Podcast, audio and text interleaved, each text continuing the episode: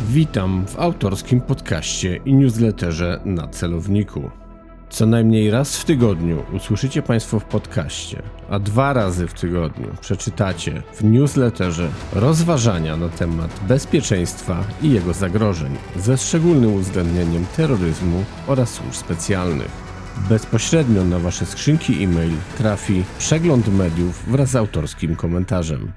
Zapraszam do stałego obserwowania podcastu oraz subskrybowania newslettera. Kieruj się w stronę podcastu na celowniku. Przy mikrofonie Artur Dubiel, Uniwersytet WSB Merito. Dzisiaj, już w drugiej setce odcinków podcastu na celowniku, moim Państwa gościem jest dr Stanisław Niewiński. Cześć Arturze, dzień dobry Państwu. Doktor Stanisław Niewiński, koordynator Regionalnego Ośrodka Debaty Międzynarodowej w Opolu, prezes Instytutu Spraw Zagranicznych Collegium Nobilium Opoliense, wykładowca Uniwersytetu Opolskiego. Witam raz jeszcze, szanowny Stanisławie.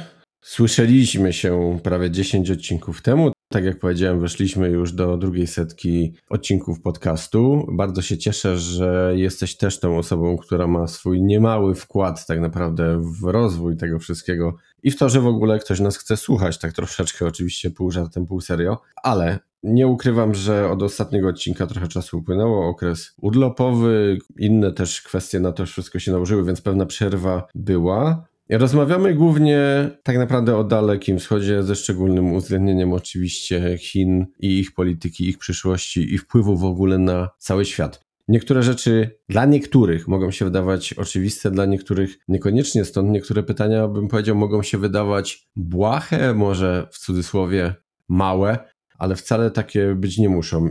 I zacznę może z nieoczywistego punktu widzenia, ale, ale chyba nie do końca.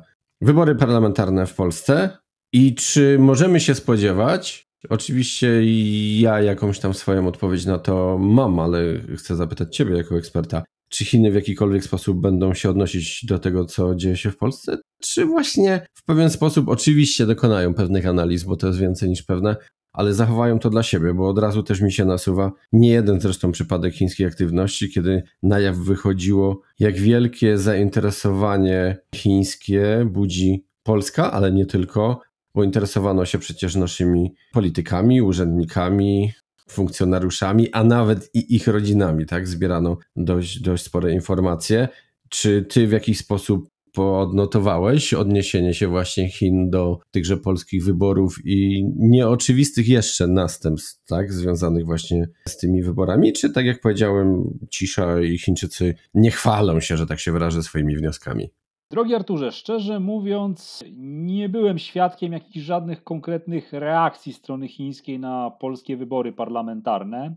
Natomiast z pewnością eksperci powiązani z kluczowymi gremiami Komunistycznej Partii Chin jakieś analizy w tym kontekście wykonują, wykonywali i będą wykonywać. Natomiast żadnej, z żadną jakąś konkretną reakcją się nie spotkałem, ponieważ no umówmy się, konsekwencje tych wyborów jakoś bardzo, bardzo wiele w polskiej polityce zagranicznej e, nie zmienią. Zarówno Prawo i Sprawiedliwość, jak i Koalicja Obywatelska no poruszają się jednak po pewnych ustalonych, powiedzmy, kolejnach polskiej, polskiej demokracji w kontekście ostatnich kilkudziesięciu lat.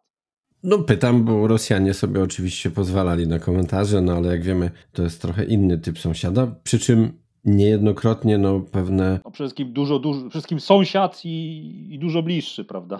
Tak, zdecydowanie, choć z drugiej strony odległość nasza od Chin może się wydawać wręcz kosmiczna, że takim kolokwializmem się posłużę, a tak naprawdę te, te Chiny są zdecydowanie bliżej nas niż nam się wydaje. I widziałem ostatnio taki wywiad, niestety było to w wersji gdzieś tam nagrania z nagrania, i niespecjalnie udało mi się doczytać nazwiska rozmówców, ale był rozmówca amerykański.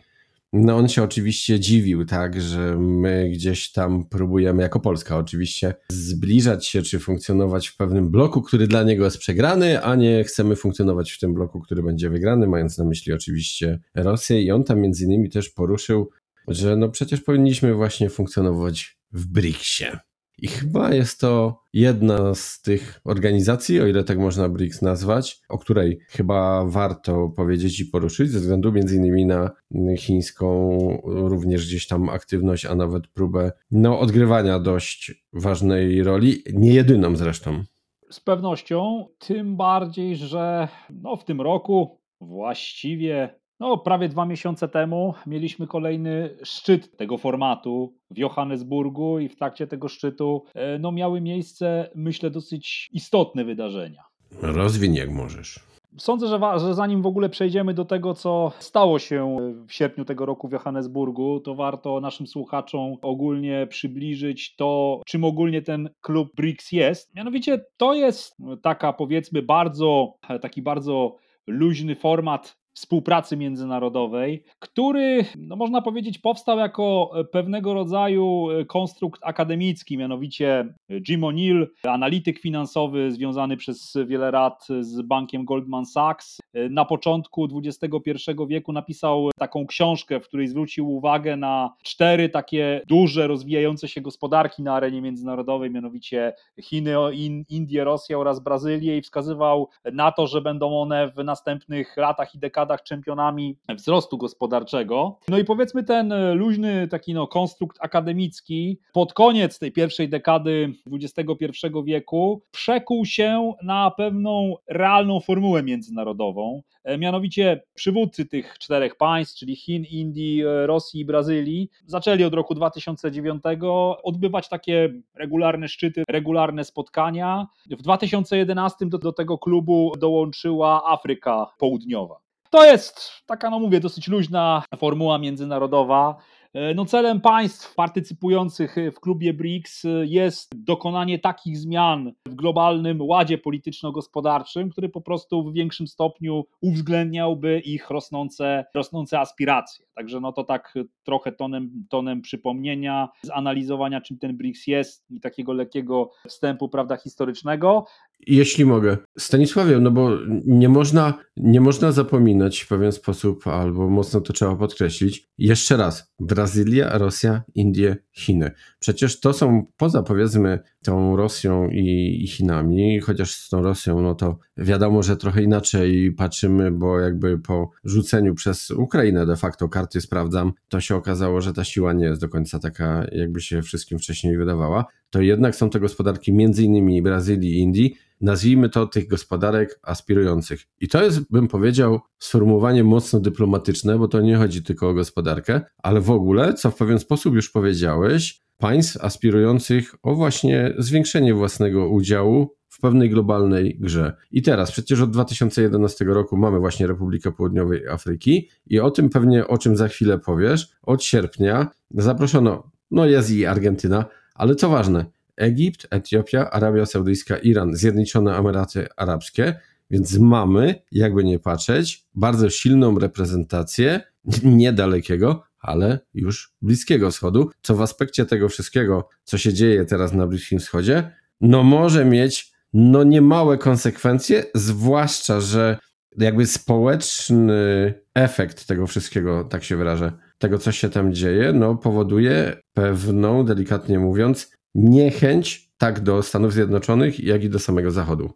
Zdecydowanie masz, masz rację. Tutaj już na wstępie były to państwa, które oczywiście oprócz tego, że były dynamicznie się rozwijającymi gospodarkami, no to były to państwa niewątpliwie też o istotnych aspiracjach politycznych, no, wskazując chociażby na Chiny, e, Rosję czy, czy Indię. I rzeczywiście to poszerzenie tej formuły, które rozpoczęło się w sierpniu tego roku, formalnie te kraje powinny, powinny dołączyć na początku stycznia roku przyszłego. No, będzie to poszerzenie o istotne państwa regionalne, no bo mówimy to o Iranie, Arabii Saudyjskiej, Egipcie, Etiopii, Zjednoczonych Emiratach Arabskich, no to jest Bliski Wschód, no i również właśnie Argentyna, czyli Ameryka Południowa. To jest to wyraźne poszerzenie tego formatu, niewątpliwie.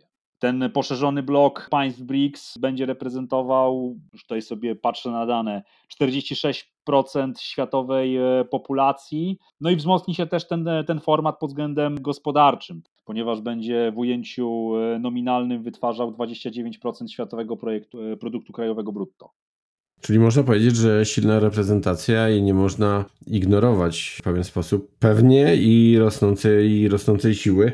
A nie zapominajmy jeszcze o szanghajskiej organizacji współpracy, gdzie to tak może nie do końca się, się łączy, ale już chyba ostatnio nawet rozmawialiśmy, że przecież pewne projekty finansowe, bankowe też w naszej części Europy, jak i w Polsce, zaczęły się tak naprawdę pojawiać, więc wydaje się, że te państwa bardzo mocno będą chciały oddziaływać na te, no powiedzmy wprost, no, czołowe jednak gospodarki mimo pewnych kryzysów, czyli Europę, ostatecznie i same Stany Zjednoczone, tak? I tutaj chiński udział pewnie będzie znaczący.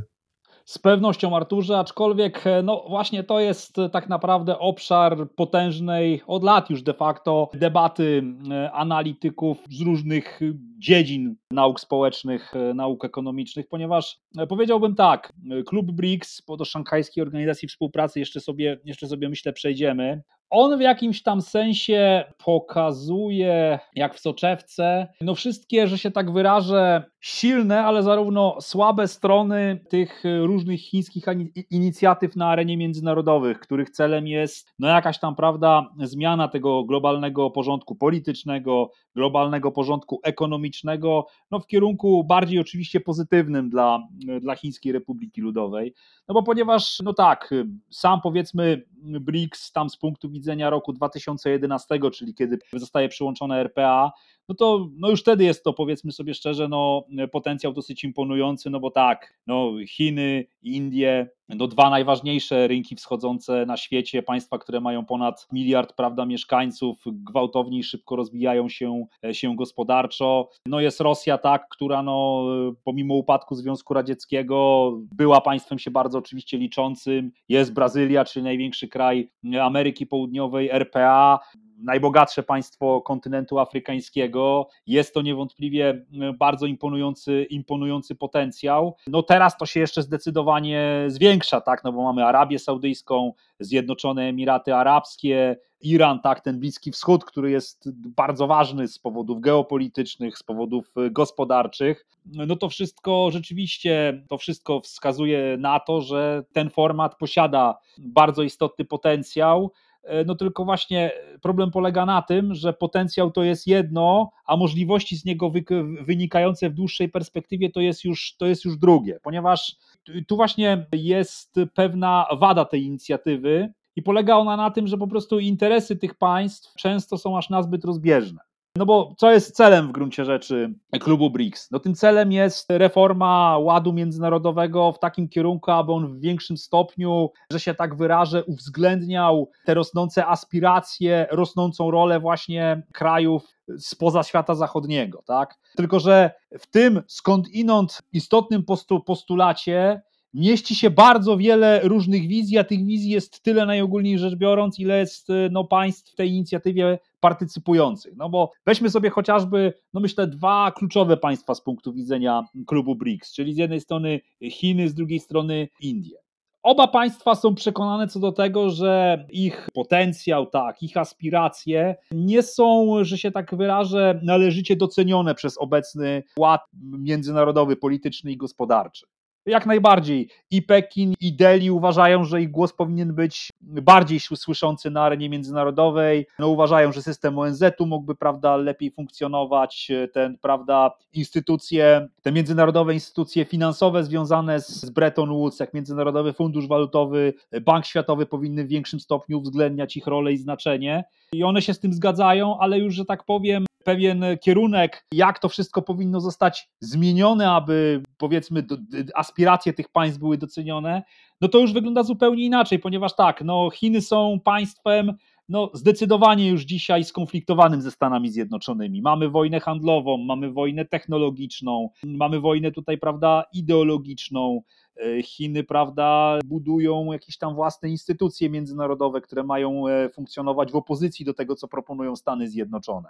Także tutaj mamy do czynienia no, z konfrontacją, tak to trzeba powiedzieć. Na szczęście ona nie przerodziła się w konflikt o charakterze militarnym i oby do tego nie doszło, ale taki scenariusz też nie jest, nie, nie jest niemożliwy, prawda? Natomiast w wypadku Indii, no to wygląda dużo, dużo łagodniej, tak? No Indie z jednej strony są w tym BRICS-ie, przystąpiły też do Szanghajskiej Organizacji Współpracy, o czym myślę sobie dzisiaj no więc one partycypują w tych e, chińskich, czy chińskich, no nie są wyłącznie chińskie, ale powstały przy dużym, powiedzmy, nakładzie pracy Chińczyków, Indie w nich partycypują, no ale z drugiej strony Indie w coraz większym stopniu wyrastają na jednego z kluczowych sojuszników amerykańskich e, w regionie. I naturalnie e, stosunki e, indusko-amerykańskie są bardzo złożone. One się na przestrzeni ostatnich kilkudziesięciu lat różnie układały. Nie zawsze te, te państwa dobrze ze sobą współpracowały, no ale no niewątpliwie od, ja myślę, drugiej połowy lat 90. ubiegłego wieku mamy do czynienia no, z coraz większym zbliżeniem pomiędzy Waszyngtonem a, a Delhi. Tak?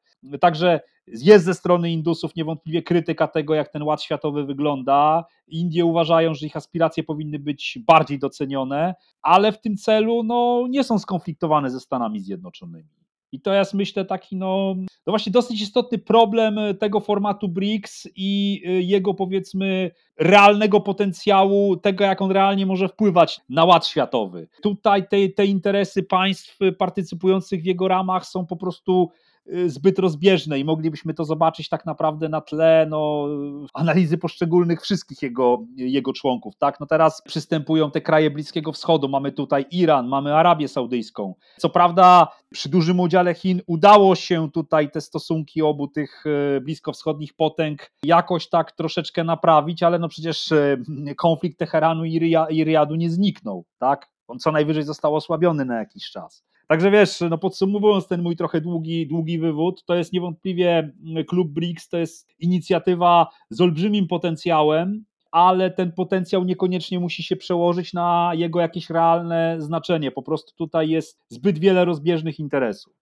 Ale na pewno znaczącym błędem byłoby, gdybyśmy w pewien sposób nie doceniali potencjalnych możliwości tychże nie zawsze właśnie, ja bardzo lubię to słowo, nieoczywistych sojuszników, no bo możemy się obudzić trochę z ręką w nocniku. Wspominałeś o Indiach, one też mają swoje, delikatnie mówiąc, specyficzne relacje, chociażby z Pakistanem, no a doskonale mhm. wiemy, jaką rolę i, i sam Pakistan też odgrywał, czy odgrywa e, dla Stanów Zjednoczonych, ale... I, I, tu bym ci się trochę wtrącił. E, generalnie my od lat obserwujemy zdecydowane ochłodzenie relacji pakistańsko-amerykańskich.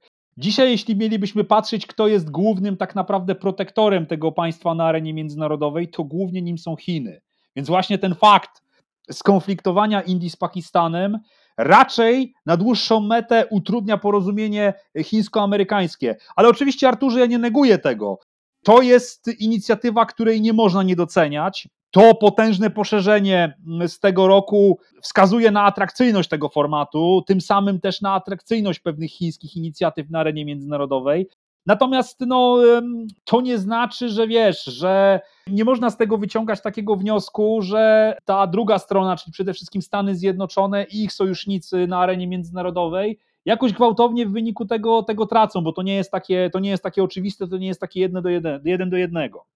No właśnie, bo mamy dwie takie organizacje, wspomniany BRICS i też wspomniana w sumie szank- tak. Szanghajska Organizacja Współpracy. No i teraz można by się zastanawiać tak trochę analitycznie, czy to nie są takie no to szukam dobrego słowa, bo na pewno nie fasadowe, ale jednak pewnego rodzaju konie trojańskie w wykonaniu na przykład Chin i Rosji, chociaż bardziej już pewnie Chin, bo Rosja ten potencjał i tak ma uzależniony zdecydowanie przynajmniej od samych Chin, właśnie na wzrost tak naprawdę wpływów na najróżniejszych rynkach, na najróżniejszych kontynentach, żeby to, co powiedziałeś, do, do osłabiania tego zachodniego modelu, ale też gdzieś znalazłem e, taką opinię, że te kraje będą też dążyć do zreformowania ONZ. Więc w tym momencie, jeżeli chce się mieć aż tak duży wpływ, ja nie twierdzę, bo też jestem zwolennikiem tego, że pewne zmiany w samej Organizacji Narodów Zjednoczonych i Radzie Bezpieczeństwa muszą, muszą nastąpić, ale no, to też budzi pewne wątpliwości, budzi, no, mówiąc wprost, pewne obawy. No, Szanghajska Organizacja Współpracy, e, bo ile, o ile formuła BRICS, ona ma bardziej taki, ona, ona jest takim formatem w większym stopniu jednak e, kooperacji ekonomicznej, to tak w wypadku Szanghajskiej Organizacji e, Współpracy jest to sojusz bazujący na kategoriach kwestii bezpieczeństwa. Jego korzenie to jest druga połowa lat 90. i po prostu no, y, państwa postradzieckie oraz Chiny no, szukały pewnych, skupiały się na pewnych aktywnościach związanych tutaj po prostu z uregulowaniem kwestii granicznych. I na początku XXI wieku, w roku 2001, no, te wszystkie działania zostały przekute właśnie w utworzenie organizacji międzynarodowej o charakterze, o charakterze bezpieczeństwa. Obecnie organizacja ta liczy dziewięciu członków, są to Chiny, Indie, Rosja, Pakistan, Kazachstan, Kirgistan, Tadżykistan, Uzbekistan oraz Iran. No i powiem w ten sposób, jak najbardziej, to również jest inicjatywa o bardzo dużym, o bardzo dużym potencjale. Niewątpliwie Chiny i Rosja, choć no w dużej mierze przede wszystkim Chiny traktuje tą instytucję jako, jako taką formę, powiedzmy, podniesienie podniesienia swojego znaczenia na, na arenie międzynarodowej. No ale też można zauważyć tu pewną analogię z klubem BRICS. No również interesy y, członków y, tej instytucji, no przede wszystkim tych najważniejszych, czyli y, Chin, Rosji, Indii, Pakistanu, no nie zawsze są tożsame, tak? Można tutaj znaleźć wiele, że tak powiem, rozbieżności w ich aspiracjach i interesach, co siłą rzeczy no, osłabia właśnie potencjał e, inicjatywy. Tu czasem można się spotkać wśród, wśród analityków z takim stwierdzeniem, że Szanghajska Organizacja Współpracy to jest takie azjatyckie NATO, takie azjatyckie anty-NATO, ale to jest y, takie określenie zdecydowanie, mm, zdecydowanie jednak, jednak na wyrost. Y, Szanghajska Organizacja Współpracy jest również inicjatywą o charakterze bezpieczeństwa, sojuszem wojskowym, ale jednak o znacznie luźniejszym charakterze niż to jest w wypadku, w wypadku NATO. No, w wypadku NATO przede wszystkim musimy pamiętać, że e, no, mamy tam jedną siłę dominującą, to są Stany Zjednoczone i ich sojuszników tak regionalnych. Natomiast w wypadku Szanghajskiej Organizacji Współpracy, no tych znaczy, no owszem, Chiny są najsilniejszym, najsilniejszym państwem wśród, wśród członków tego gremium, no ale jednak mamy tu też Indię, e, mamy Rosję. No ta przewaga Chin no nie jest taka zdecydowana jak w wypadku, w wypadku Stanów Zjednoczonych nad e, resztą członków paktu, tak? Stanisławie, a mówi się z jednej strony nie mało, a z drugiej dość w ograniczonym, bym powiedział, zakresie, no o tych bardziej zakulisowych spotkaniach, zwłaszcza chińsko-rosyjskich. Co tak naprawdę udało się potwierdzić i w jakim kierunku obie strony dążą, jakie są, że tak powiem, przynajmniej te oficjalne ich plany, o czym mówią, jak zmienia się tak naprawdę, czy w ogóle się zmienia pewnego rodzaju retoryka dotycząca sytuacji i w Ukrainie, i na Bliskim Wschodzie. Tak, jak najbardziej. E, mieliśmy w ostatnich dniach spotkanie pomiędzy e, Xi Jinpingiem oraz Władimirem Putinem. Warto tutaj też dodać, że e, to spotkanie odbyło się, można powiedzieć, na tle innej bardzo ważnej inicjatywy chińskiej, mianowicie szczytu pasa i szlaków w Pekinie czyli tej, no można powiedzieć, najważniejszej inicjatywy e, geoekonomicznej e, chińskiej ostatni, osta, ostatnich lat. No, Władimir Putin był jednym wśród, spośród 130 gości, którzy wzięli udział e, w tym szczycie. No i cóż o tym spotkaniu możemy powiedzieć? No, przede wszystkim warto tutaj zwrócić uwagę na to, że zbyt wiele o szczegółach tej rozmowy, tej rozmowy tak naprawdę nie wiemy. Natomiast no, można się pewnych rzeczy domyślać. No z pewnością Władimir Putin, no, który no, boryka się z jednak do pewnego stopnia izolacją na arenie międzynarodowej, przede wszystkim ze strony e, państw Zachodu oraz najważniejszych niezachodnich sojuszników Stanów Zjednoczonych, e, no musi przede wszystkim e, jak najbardziej no, intensyfikować te swoje stosunki z państwami, z państwami spoza Zachodu, z państwami Azji, przede wszystkim z Chińską Republiką Ludową. E, no a Chiny, o czym tu wielokrotnie w ramach tego formatu, e, o czym wielokrotnie w ramach tego formatu mówiliśmy, no starają się e, to rosnące uzależnienie Rosji od Chin wykorzystać na swoją korzyść. Jakie tak naprawdę masz pewnego rodzaju wizje, prognozy dotyczące właśnie chińskich chęci, inicjatyw i działania, jeśli chodzi o zwiększanie swojego potencjału i, i jakiegoś procentowego udziału w ogóle we wpływach w rządzeniu światem, że tak się wyrażę. Jak ci się wydaje, w którą stronę to wszystko pójdzie? A może jeszcze o te kwestie polityczne i wojskowe dotyczące Ukrainy i Bliskiego Wschodu dopytam jeszcze za chwilę. To jest Arturze bardzo dobre pytanie i e, niezmiernie no nie jest łatwo na nie, na nie odpowiedzieć. No ja myślę, że przede wszystkim jeśli mówimy o Chinach i o ich roli na, na arenie międzynarodowej, o ich ambicjach i ewentualnych konsekwencjach tych ambicji, no to pierwszą kwestią, na które warto zwrócić uwagę, e, no jest przede wszystkim sytuacja wewnętrzna e, samych Chin. No my w toku naszych spotkań bardzo często o tym bardzo często o tym mówiliśmy. Słuchacze pamiętają te nasze rozmowy, i tutaj no ja przypomnę, że Chiny borykają się od pewnego czasu z rosnącymi e, problemami o charakterze gospodarczym. Sektor nieruchomości im się chwieje co najmniej dwóch bardzo ważnych deweloperów na chińskim rynku. Jeden to jest Evergrande, drugi to jest Country Garden, ma potężne problemy z zadłużeniem, a nie są oni jedynymi, którzy mają takie kłopoty. No i tak naprawdę od tego, co zrobi partia, od tego, co zrobi Xi Jinping z chińską gospodarką, czy będzie w stanie no, powstrzymać te postępujące problemy o charakterze gospodarczym, no od tego tak naprawdę będzie uzależniona mm, no, dalsze miejsce Chin na arenie międzynarodowej. No bo jeśli spełni się ten, ten czarny scenariusz, że Chiny no, pogrążą się w jakimś kryzysie gospodarczym. Trudno powiedzieć, jaki to będzie charakter, czy to będzie no, jakieś gwałtowne, czy to będą jakieś gwałtowne problemy o charakterze gospodarczym, to znaczy Chiny wpadną w recesję, czy też będzie to wariant łagodniejszy, ale też jednak negatywny z punktu widzenia tego, czego doświadczały w poprzednich latach, czyli jakaś taka no, spowolnienie, stagnacja, no to od tego tak naprawdę będzie uzależniona, będzie uzależniona ich e, ich kondycja na arenie międzynarodowej. No jeśli będą musiały gasić pożary w swojej gospodarce, no to siłą rzeczy no nie będą w stanie w takim stopniu, w jakim by chciały, realizować e, swoje e, ambicje na arenie międzynarodowej. Także no to jest myślę jeden podstawowy problem. To jest pytanie o to, jak będzie wyglądała sytuacja gospodarcza państwa środka w najbliższych latach. Tutaj są e, różne, są tutaj tak naprawdę różne przewidywania. No ja nie chcę się bawić e, w czarodzieja i tutaj stawiać słuchaczom jakieś ostre tezy, bo mogą się one po prostu, po prostu nie spełnić no powiem od siebie w tym kontekście tyle, że no ja słyszę mm, o tym, że Chiny mają doświadczyć implozji, no tak naprawdę od początku, jak się zacząłem tą, tą tematyką zajmować, czyli no będzie już te prawie 15 lat.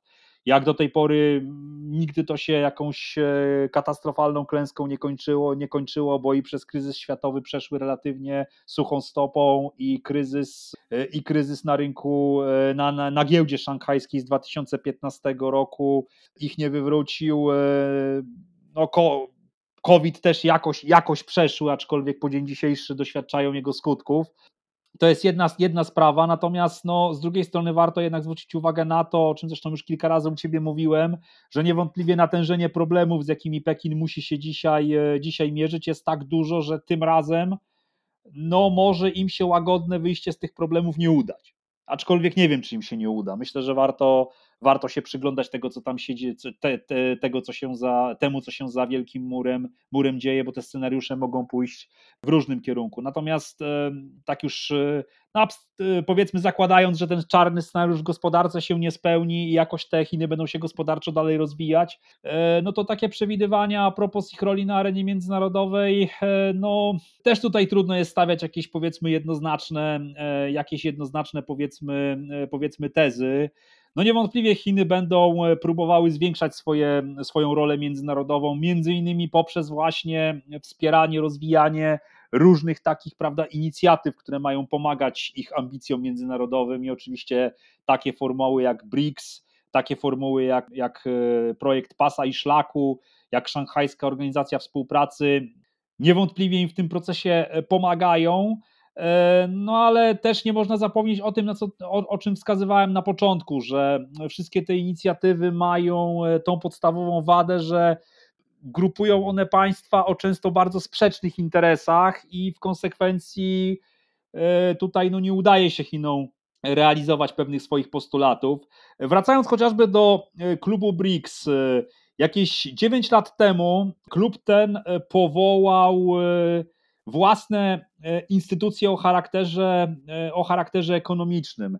Był to innymi bank, był to bank tej inicjatywy, czyli New Development Bank, Nowy Bank Rozwoju. Ja pamiętam, że jak to pojawiła się ta informacja, że BRICS powołuje własną instytucję finansową, no to pojawiły się takie komentarze, no, że to jest, to może być cios wymierzony w instytucję z Bretton Woods.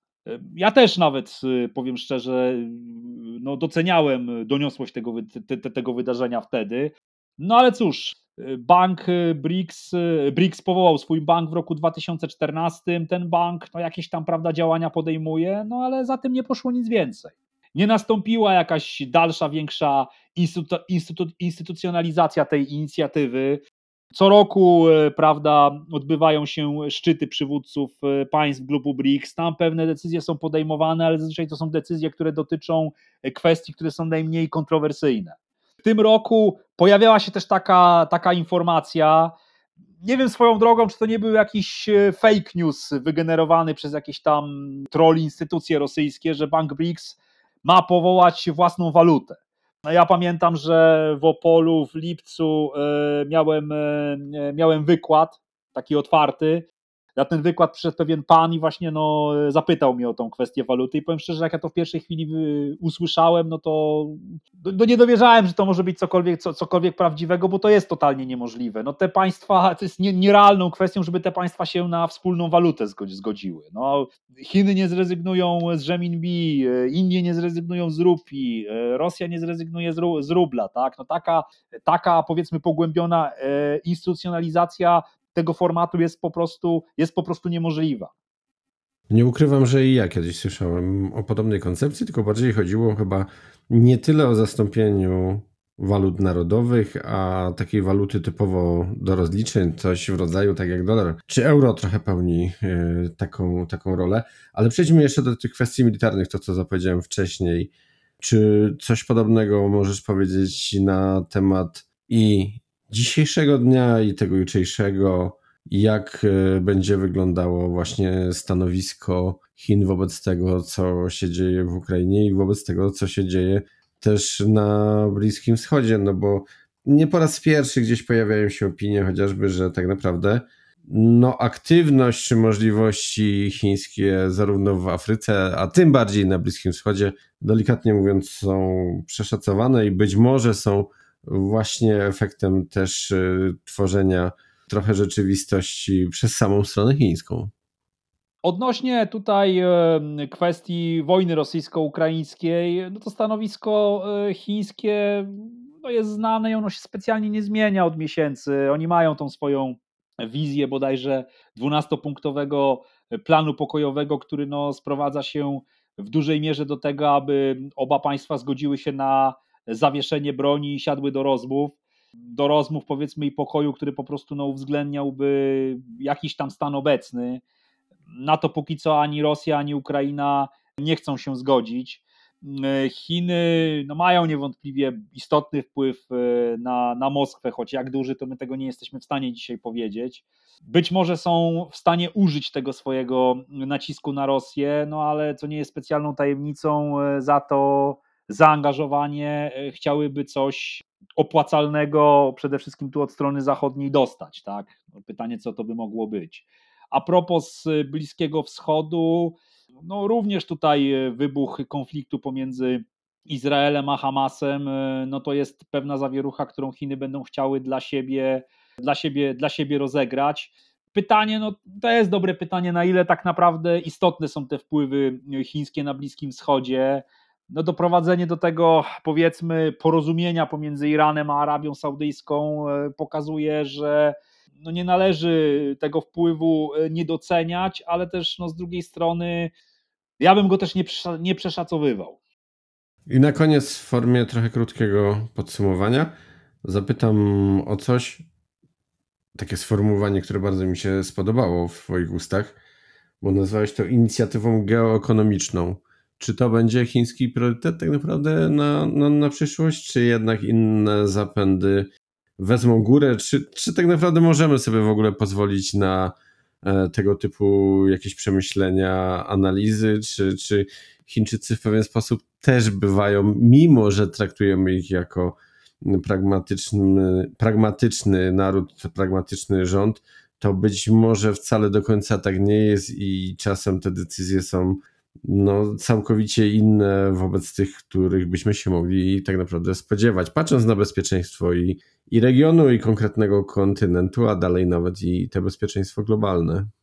Arturze, z perspektywy e, tych około 40 lat, które minęły od czasu zapoczątkowania przez Deng Xiaopinga procesu modernizacji, procesu reform, reform gospodarczych, rzeczywiście ta chińska władza była bardzo pragmatyczna.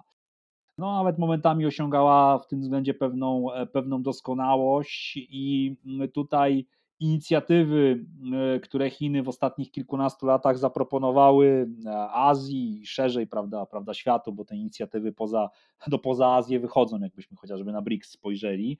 Niewątpliwie one miały u swoich fundamentów i podstaw pewne kwestie ekonomiczne. To jest i BRICS, to jest pas i szlak, regionalne wszechstronne partnerstwo ekonomiczne, czyli ta wielka strefa wolnego, wolnego handlu w Azji Wschodniej i Południowo-Wschodniej. I tutaj rzeczywiście ta gospodarka, ta ekonomia, e, procesy globalizacyjne służące stronie chińskiej były takim fundamentem, podstawą tych inicjatyw. Natomiast, no, o czym sobie też wielokrotnie tutaj u Ciebie mówiliśmy, po roku 2012, gdy do władzy doszedł Xi Jinping, no ten pragmatyzm nie zawsze w chińskich działaniach się, e, się przejawia, tak? Można zauważyć to, że te chińskie ambicje właśnie w wykonaniu kierownictwa pod wodzą przewodniczącego Xi Jinpinga e, no nie zawsze uwzględniają e, pewien, pewien realizm, tak?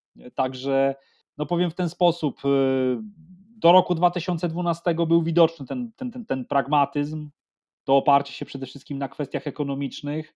Natomiast po roku 2012 e, no, ambicje, ideologia no, zaczynają odgrywać w tym chińskich działaniach coraz, coraz, większe, coraz większe znaczenie, co niekoniecznie ma dla Chin dobre konsekwencje, no i też niekoniecznie dla reszty świata. A o jakich ambicjach mówimy? Takich indywidualnych, czy jakichś mniejszych, większych grup, jakichś interesów? Co miałeś na myśli tak naprawdę? To jest, to jest, to jest, to jest dobre, dobre pytanie, e, czyje to są do końca ambicje. No e, wiesz co, e, no powiedziałbym, że są to ambicje chińskiego kierownictwa, tak? I sił, które za nimi, za nimi, stan, za nimi stoją. Ambicje mocarstwowe, ambicje wielkomocarstwowe. Ja przepraszam, że trochę łapię za słówka, ale wiesz, to też może być bardzo ważne, bo takie ambicje jednostek, które gdzieś tam koło siebie też budują, oczywiście mniejsze czy większe jakieś tam, nie chcę powiedzieć, że armie, ale, ale zespoły, e, no to one zazwyczaj gdzieś doprowadzają do, do pewnych upadków. Dlatego sobie e, pozwoliłem na, na takie, no nie chcę powiedzieć, że wycieczkę, ale że jednak się za słówkę złapałem. Słusznie, że sobie na to pozwoliłeś, natomiast wiesz, no, system polityczny Chin, o czym wielokrotnie sobie tutaj mówiliśmy, nie jest transparentny, tak?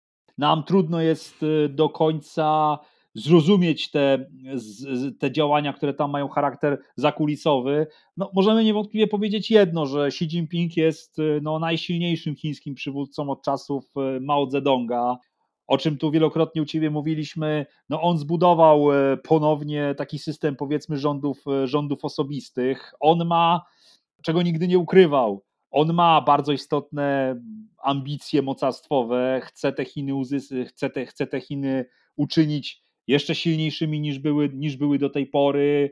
Rywalizuje ze Stanami Zjednoczonymi, chciałby im e, odbudować prawda, dawną potęgę. No, różne kręgi za nim stoją, tak, bo sam w końcu tej władzy by, władzy by nie zdobył, tak, i ta jego polityka zagraniczna, te wielkie inicjatywy na, na arenie międzynarodowej, przede wszystkim na czele z pasem i szlakiem, no wskazują właśnie na takie, a nie inne, e, na takie, a nie inne ambicje. Natomiast no, wielu analityków wskazuje tutaj na to, że być może stało się tak, że po prostu Xi Jinping przecenił możliwości chińskie, nie docenił potencjału konkurentów chińskich ze Stanami Zjednoczonymi na czele, na czele i że po prostu no, te, te działania w, w konsekwencji e, no, mogą mu się nie powieść. Tak? Ale czy tak będzie, zobaczymy. Ja nie bez przyczyny, Stanisławie, na początku naszej rozmowy pytałem Cię o wybory w Polsce i potencjalny jakby efekt czy odzew po stronie chińskiej, no bo jestem zwolennikiem takiej teorii, że tak naprawdę zmiany, które na świecie będą następować, będą też następstwem tego, jak będą wyglądały, jaki będzie efekt wyborów w poszczególnych państwach. No, zwłaszcza z uwzględnieniem jednak y, Europy, tak? Bo to są wybory przecież parlamentarne, prezydenckie i te do Parlamentu y, Europejskiego. No i jak pojedyncze przykłady już pokazują, może się zmieniać ta polityka poszczególnych państw, co będzie, jakby nie patrzeć, mogło mieć wpływ właśnie na te relacje poszczególnych państw, jak i całej Europy, właśnie z Chinami. Te wszystkie koncepcje dotyczące pasa i szlaku i wszelkich innych inicjatyw nagle mogą się gdzieś zmieniać i właśnie pojawiają się te pytania, czy Chińczycy zastawiają pułapki. Z pewnością jak najbardziej, przy czym tutaj ja myślę, że to ostrze chińskiego zainteresowania to się kieruje przede wszystkim w kierunku do Niemiec, w kierunku do Francji, w kierunku również do Włoch. No Włochy są tutaj dosyć istotnym krajem, ponieważ no był to kraj, który bardzo bym powiedział przez lata interesował się inicjatywą pasa i szlaku. E, no a ostatnie prawda, działania tutaj mm, włoskiego rządu, e, no to wskazują na to, że jednak to te, ta powiedzmy ten pozytywny stosunek Włochów do koncepcji pasa i szlaku zaczyna zdecydowanie maleć, tak, że Włochy nie, nie otrzymały w wyniku kooperacji w ramach tego projektu tego, czego oczekiwały. No i pojawiają się takie sygnały, że mogą chcieć no jakoś tutaj rozluźnić to swoje zainteresowania, nawet wyjść z tej inicjatywy. Także tutaj jak najbardziej te zainteresowanie mm, chińskie jest. No w wypadku Polski, e, no to wiesz, zarówno Platforma Obywatelska, jak i Prawo i Sprawiedliwość przejawiały pewne zainteresowanie kooperacją z Chinami. Podejmowano tutaj różne działania. No, Platforma tam w roku przede wszystkim 2012, e, Prawo i Sprawiedliwość na początku swoich rządów, szczególnie w roku 2016, tam seria prawda, wizyt, no, między innymi Xi Jinping był, był w Polsce. No ale tak, y, oba te ugrupowania interesowały się tymi Chinami, podejmowały pewne działania, no ale powiedzmy sobie szczerze, e, no te nasze powiedzmy plany, ambicje w kontekście kooperacji z Chinami po prostu się nie sprawdziły. No i to zainteresowanie zdecydowanie no, osłabło, prawda? I tutaj e, myślę, że chińscy decydenci raczej nie robią sobie nadziei, że tutaj wymiana e, Prawa i Sprawiedliwości na koalicję obywatelską i jej potencjalnych koalicjantów cokolwiek dużo zmieni bardziej tutaj właśnie Niemcy ich interesują, bardziej Francja. Bo tam szczególnie w Niemczech ta kooperacja z Chinami była na bardzo wysokim poziomie. Tak? Na pewno Stanisławie, szanowny doktorze, będziemy to wszystko oczywiście śledzić i za Twoim pośrednictwem, chociaż może nie jest to najlepsze słowo, ale na pewno fachowym, eksperckim spojrzeniem będziemy pogłębiać naszą, umówmy się, ale jednak skromną wiedzę na temat Dalekiego Wschodu. Bardzo serdecznie Stanisławie dziękuję. Dziękuję Arturze. Dzisiaj moim Państwa gościem w podcaście na celowniku nie po raz pierwszy był dr Stanisław Niewiński, koordynator Regionalnego Ośrodka Debaty Międzynarodowej w Opolu. Dziękuję Państwu. Bywajcie zdrowi, bywajcie bezpieczni. Kieruj się w stronę podcastu na celowniku. Wszystkie odcinki podcastu na celowniku dostępne są w ponad 20 największych platformach podcastowych, a także w serwisie YouTube. Zapraszam także do subskrybowania newslettera na celowniku pod adresem www.nacelowniku.com. Jeśli doceniasz podcast i newsletter na celowniku, zapraszam do wspierania w serwisie Patronite pod adresem patronite.pl ukośnik na celowniku.